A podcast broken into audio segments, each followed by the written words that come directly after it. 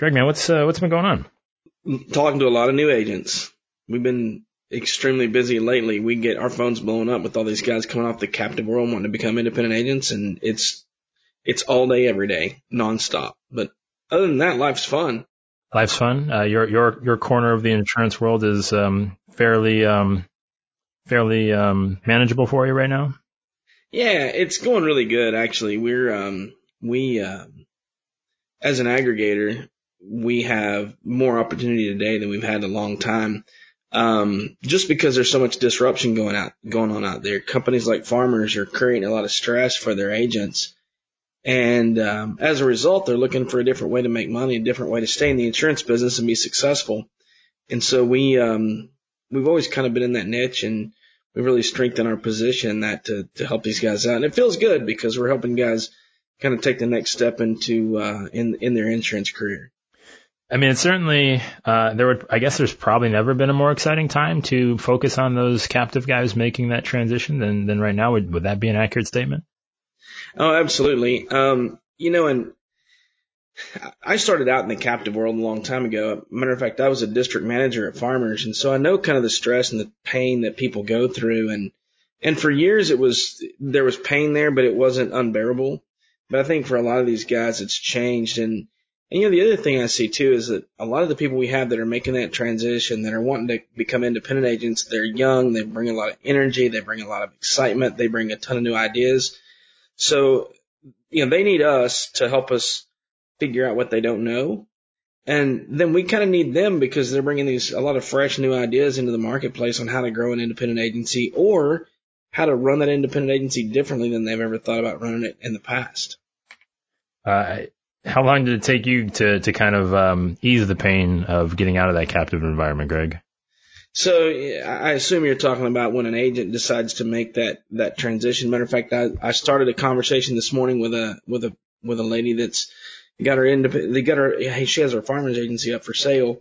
Um, they're supposed to close on at the end of this month, and uh, you know we'll have her up and writing policies from the time that she that she shuts the doors on farmers, and if she wants to start you know, the independent process the next day, we can have her up and running business within a couple of weeks. To have her fully up running and functional usually takes about 90 days. Uh, to have all the tools in place, all the things out there, and all the the the carriers, especially um, the getting down to those more preferred carriers, having those guys in place. Um, usually 90 days or so to get all those things done. Yeah, and I mean, I guess you know, from from my experience in the insurance world, it's I've always been on the independent side of things, and to to see it from the captive side, for, for me, it was always like, well, that that sounds kind of fun, but I mean, why would you only go with one horse, you know? Um, it's just, it seems like you would be, you would end up, uh, running into too many dead ends. And I'm just curious, how often do you find that as the primary motivator, um, within your own personal experience in the, in, in that space? And obviously, you know, with the conversations you have every day. Right. Well, so I can tell you that my experience, and, and I'm going to back up just a little bit and share this. My experience has been that those guys that, end up in a place like Farmers or State Farm, there's some advantages to being there because there's not a place to really learn how to sell independent, how to sell insurance on the independent side. Yeah. Um, and kind of learn the, the, you know, soup the nuts, everything you need to know. But these guys go to the captive world and they have, they very intense training programs to kind of get them, get them through that incubation period um, once they get through it, then they don't even realize kind of what the opportunities are on the outside. Um, but then, so, so right now, you know, it's usually revenue that drives it. So you look at a captive agent, they quote 10 pieces of business and they, they write one. Yeah. And the conversation we have is like, you know, 90% of the time you're practicing. You're not even doing the real game. You're practicing 90% of the time. Um, and when people realize that, then they want to come to this independent side because now they can close seven out of 10 pieces of business. But you know, as these guys look at kind of where they were and then when they come to someone like us, the things that they don't know that they don't know, um, are things like, you know, how do you manage your client data? Um, and we have those tools in place to help them with that. And how do you, you know, how long does it take, you know, if a guy on their own wants to come out and try to get contracted with, uh, you know, a dozen different carriers, it might take you six months to get all that done. And then, and and that's six months that you can't that you, that you're having to invest your time in doing something other than selling insurance, working on the relationship with your clients and that sort of thing. Um, and the third piece that we do for them that they don't even realize is that when you go independent, there's a lot of back office accounting work that you have to take care of. You have to reconcile a lot of things that when you're only selling, like to your point a while ago, when you're only riding one horse, you don't have to worry about anything. You don't have two dozen carriers that, that have sent you information and statements that have to be reconciled back to every month. Yeah. Do you think, I, I was just curious of this. I mean, cause it does seem uh, that a lot of agents do start their careers in the captive world. Um, is there any sort of feeling that, that the captive companies are getting tired of, of being the training ground for independent insurance agents? You know, that's a good question. And I don't, I don't know that I've seen or heard. Well, up until about a year ago, I don't think I've seen that. But in the last year, I think we've seen a transition in talking to some of these farmers district managers and farmers agents. You know, used to, they would, if an agent left, they would want to bring somebody in that was green to the insurance world, teach them what they wanted them to know, and then they would give them or sell them this book of business over time. And that's what they used to seed and start new agencies with. But I do think that transition is beginning to to lean more towards um, nursing and promoting and having bigger captive agencies and not doing that training ground piece. Hmm. Uh, they're not taking on the, the number of reserve agents with is like at farmers. That's what they call them as what you used to see in the past. Yeah. I mean, obviously there's the, the big waves that were made last year with, with Nationwide coming in, uh, you know, going pr- pretty much straight independent. Do you see anything like that with any of the other big companies anytime soon, or do you think that uh, maybe we've kind of had the big fill for a little bit? Well, I think the nationwide, um, the nationwide situation because of their structure that they already had with with having some independent agencies out there, um, and, and already having that independent agency presence, for them to make that transition to go in, to to push all their captive agents to the independent side was a kind of a logical transition for them as a company.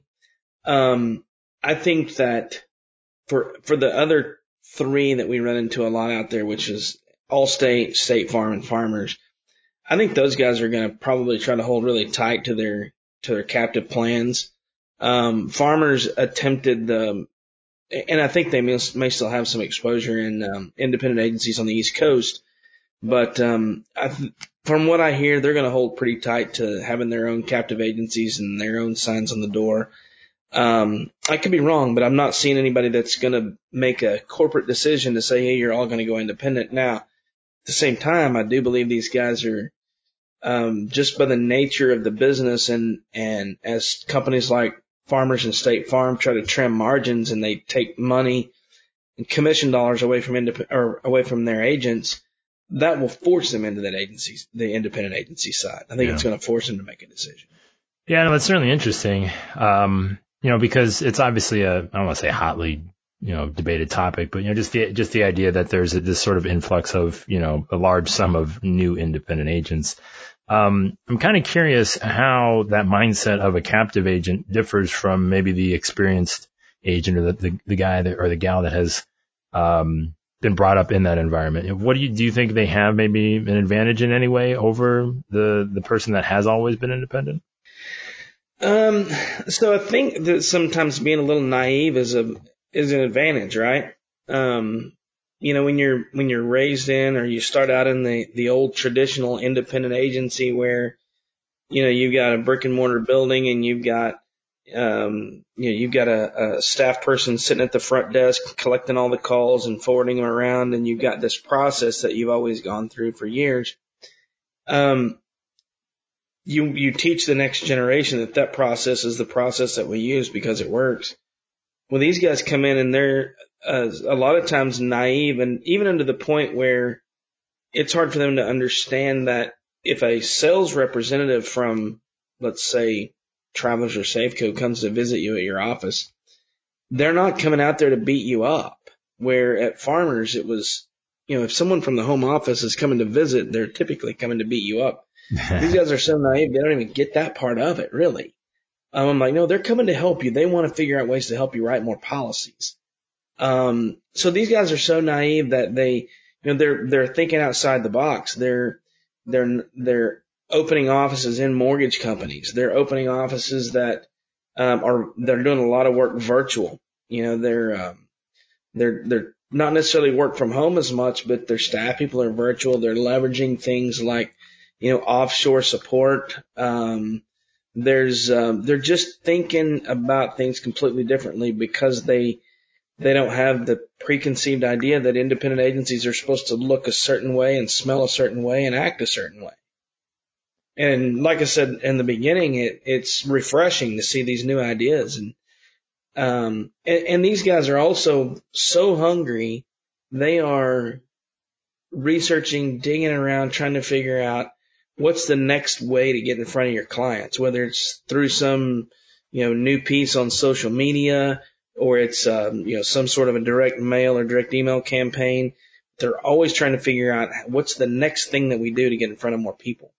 Yeah. Interesting. What what's the what's maybe something you've seen recently from from somebody making that transition um, where you're like, ah, I don't know if that's going to work, man. That's pretty out there. Like, how far out of the box has, have you seen somebody push it in terms of you know setting up their agency? Uh, that's a good question. I really didn't put a lot of thought to. It's um, you know, I think one of the things right now everybody's trying to figure out how to dial in and leverage social media to get their um, to get leads in the office. And yeah, um, I got a couple of guys that have leveraged ClickFunnels campaigns a lot. Um, but then, you know, what's really cool is this one guy in particular, um, Vietnamese guy. And when I sit down and talk to him, he says, I can use Facebook, social media, ClickFunnels campaign and focus my marketing to people that speak my language, literally speak my language. Yeah. And he goes, I'm, he goes, I have to turn off my campaign about once every seven or eight days because I don't have enough people here to work through all the leads that are coming in. And, um, I'm like, you know, that's, that's, that's pretty cool. Um, and then we see a lot of, you know, one of the other things that we've had a lot of success with here lately is, um, little things like just, a, you know, putting your office in a, um, and, and establishing a partnership with like a mortgage company or a real estate office so that you're you're the first person that a client might see or that a real estate agent might see because you're right there in their office. That's been pretty successful. That's not necessarily out of the box, but yeah. it's been been some, some fairly successful stuff. Um, and then uh, you know we have a lot of guys that come in and they're you know they they want to just buy leads off the internet or whatever and kind of because they're they're just scrambling trying to figure out what works next. But I'd say the biggest thing is the ClickFunnels campaign. That's kind of the hot one right now. Yeah. Um, I mean, just the idea, and I think this is, uh, do you think maybe we've, we've underestimated or underserved the idea that, um, being very intentional with, you know, languages uh, and just focusing on and having people that can communicate in those languages if you want to, you know, focus on those demographics. I think, you know, where, you know, an agency might have, um, you know, a Spanish speaking division or, you know, like you said, a guy that, um, is, is going to focus in, in a bilingual atmosphere. Is that something that we have maybe underestimated the, the actual pure potential of? So put it, uh, so that's a, the, the way I see it is this. A lot of the new agencies that are, that are hungry, I mean, they're just trying to grow.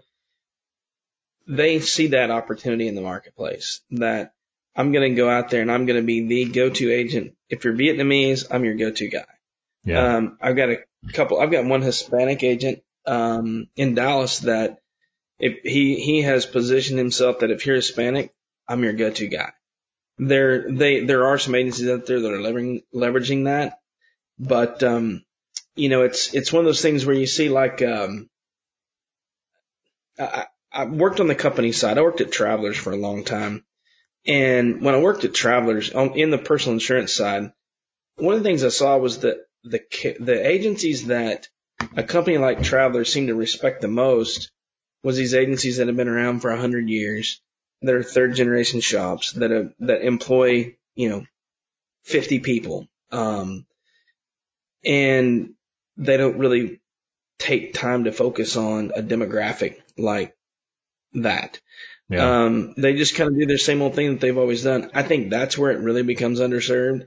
Mm. I think that's where a lot of these old school agencies, you know, they're, they'll, they'll probably, a lot of the agencies like that seem to be evolving into your commercial shops and letting the personal insurance piece go by the wayside and letting anything that doesn't kind of fit their mold go by the wayside.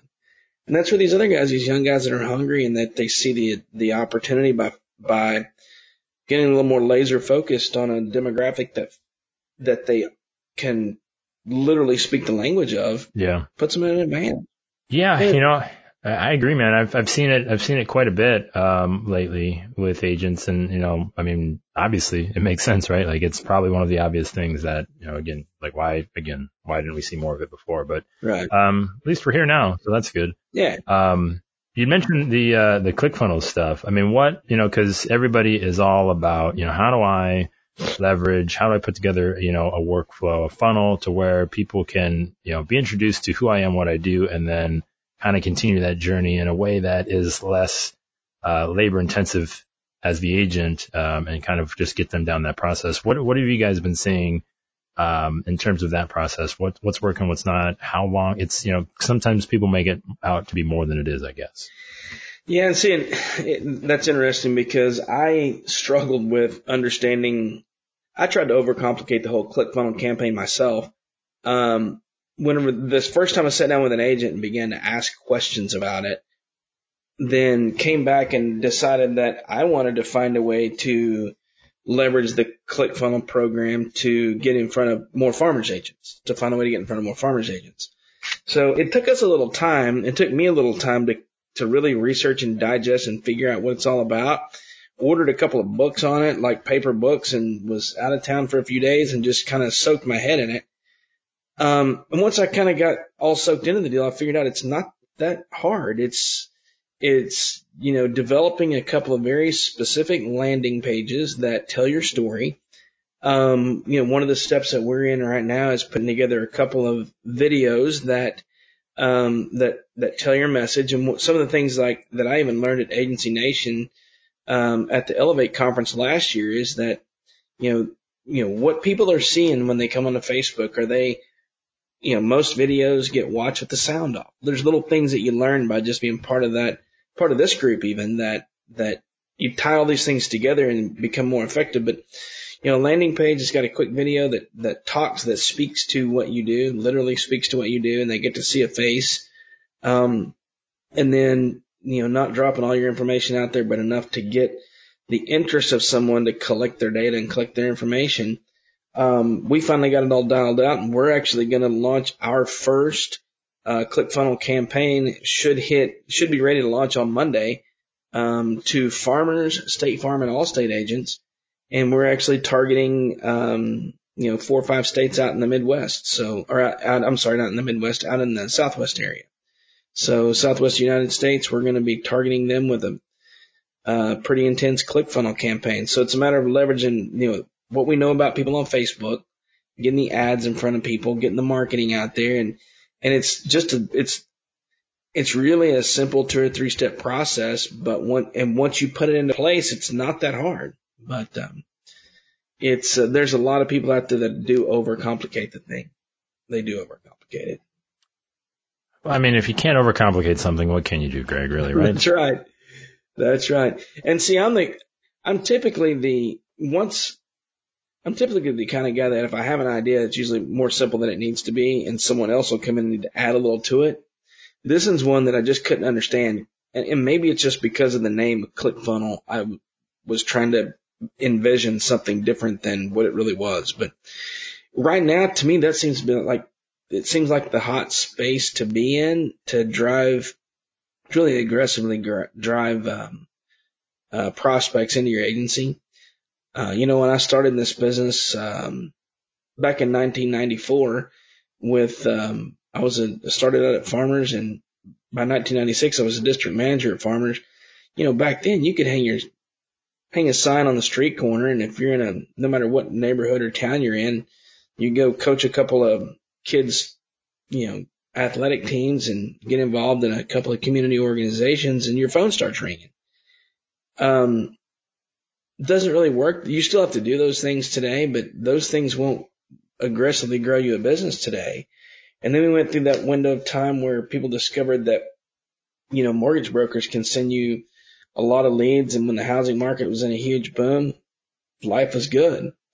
Um, that still kind of exists, but it's not the thing that'll grow you a big, huge shop. So now the, the the new thing on the street is this click funnel social media marketing. Um, and I don't know. I'm just, I wish I was the guy that was smart enough to figure out what's going to be next, but I don't know that I'm, I'm that guy. Um, well, I mean, since you brought us here, Greg, I mean, let's, let's have a little fun and play here. Um, I mean, where, where do you think maybe some of the smart money should be being invested right now to something that isn't the hot ticket? I don't know. I mean, that's, that is a, I, I still think that right now, um, investing your advertising dollars and your marketing dollars, your exposure, um, needs to be across social media. Um, and, it, and I think it's got to include, you know, Instagram, Facebook, um, and I don't know that much about Twitter, but Instagram and Facebook, Instagram marketing is becoming, you know, everything I've read, that's, it's really, and it may not be becoming, it was probably already there, but it's a, it's a place where you need to be you need to be you need to have your name out there. You can get in front of a lot of people with the Instagram marketing piece. Facebook, you know, Facebook's really it's really generational because I've got kids that are in their early 20s and and uh, they don't they don't play on Facebook that much. Yeah. So my youngest, he's gets on Facebook once a week and he might post something here and there, but uh, that generation's not the Facebook generation. They're Snapchat generation. So now you got to figure out how do I get in front of people on Snapchat? Because he is on Snapchat all the time. And, um, you know, then you got the 50 year old guy that, uh, like me, that, you know, we're on, I'm on Facebook a couple of times a day checking things out and something you kind of had to learn. So I think the next generation coming up, you got to see what the next social media piece is. And, and the other thing is, is that I, I, I believe that whatever your marketing is, is it has to be something that that uh, is easily visible on a mobile device because that's where everybody's it's where everybody gets their information these days. It's whatever scrolls through on their cell phone. Yeah. Um, all right. That's I would I would agree. A lot of that certainly makes sense. What about what about just personal insurance in general? I mean, we talked a little bit about you know being focused, being specific. Uh, does is there room for the we're just going to write any and all personal lines insurance agent is that a safe place to be, or, or where do you think you know where are you telling captives to go now? Like like where where is their focus should be? Like where they build it? Where where's the best place to start building that book, um, or making a transition if needed? Um, so I think that kind of getting back to what we talked about earlier, you got to figure out what makes sense, where your natural market falls, right? Um, you know, I've got a guy that still does a ton of business. Um, from real estate and mortgage company referrals. He came over from the captive world and um, immediately, you know, he was up to writing 100 policies a month within 90 days of making that transition and has yet to go back to the old book that he had at Farmers. Um, and so I tell him like, dude, if that's what works for you, then you should be investing your dollars in that.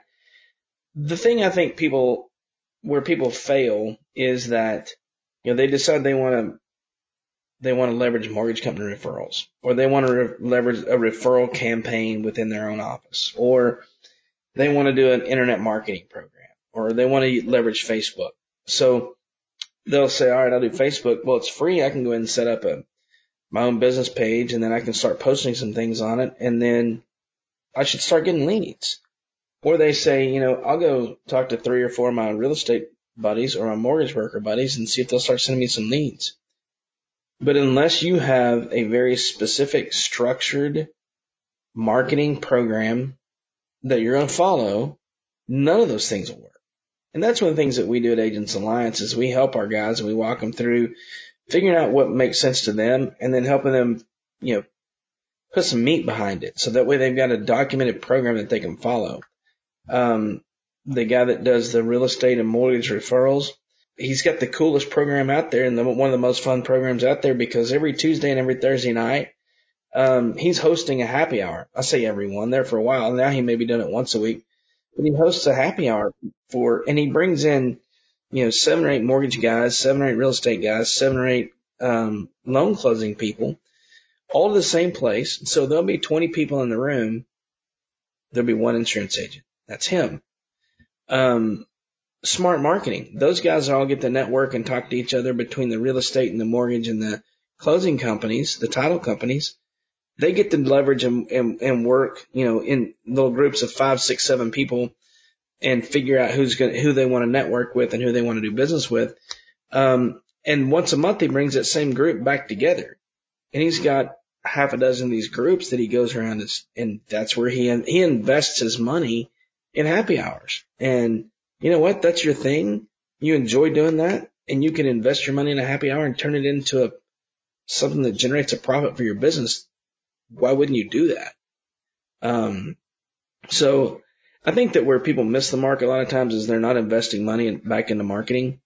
Um, you know, there's a lot of folks out there today that are trying to buy books and the price of a buying a book has gone up so much.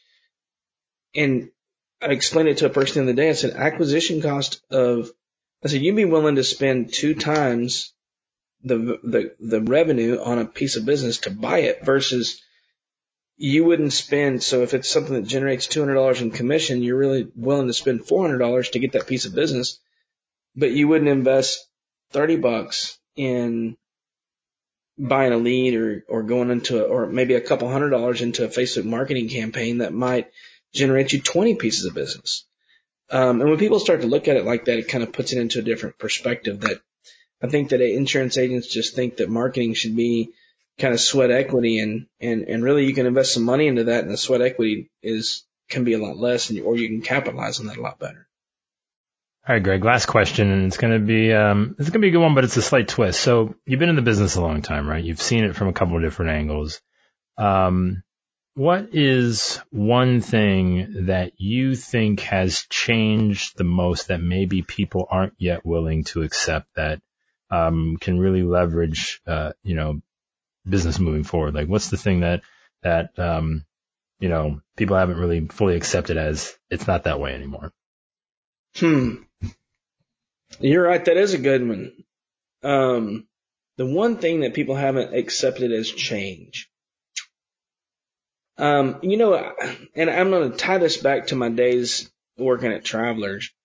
Um, I think one of the things that we're that we tend to not pay attention to is that the companies have evolved, carriers have evolved. Um, they've evolved into being very specific in what they want to write. So, um, used to you might feed a travelers and a Safeco. Um, they've gotten very specific in the business that they want these days. And so, you know, used to an independent agency might have one, two or three carriers that they really fed, they really took care of. And then the rest of them they just kind of didn't pay any attention to. But I think in today's market, um, the technology that is available has allowed insurance companies to really hone in on what they what what segments of business they want. So where used to you might need you might be able to to keep one, two, or three companies happy. Today you got to find a way to keep seven, eight, or ten companies happy because you know company A may be very interested in in homes that are valued up to, you know, say three quarter of a million dollars, seven hundred fifty thousand dollars. But if it goes over that, then they have nothing to do with it. So you need company B for a, a home that's in the next range. Um, anybody that's got a ticket in an accident might not fit with company A, even though they had the high value home and they might have to go to company B. So, you know, used to two, three carriers is what would be kind of the, the stable in an independent agency, sometimes four. You'd have other things that but there were things you really didn't pay attention to today. You need to really maintain a strong relationship with eight or ten carriers because they very they've laser focused in on the business that they want as well. Um, I don't know, maybe I, that's the first thing that comes to mind when you ask me that question. There's probably when we hang up from here, there are probably a dozen other things that that uh, go through my mind as well. But that's kind of the first thing that goes through my mind. Yeah, changes. Change is inevitable. That is for sure. Um, and and I think that speaks to the entire conversation that we've kind of had. Um, Greg, man, I appreciate the time. It's been a blast. Um, thanks for thanks for talking. Hey, you bet. Appreciate it.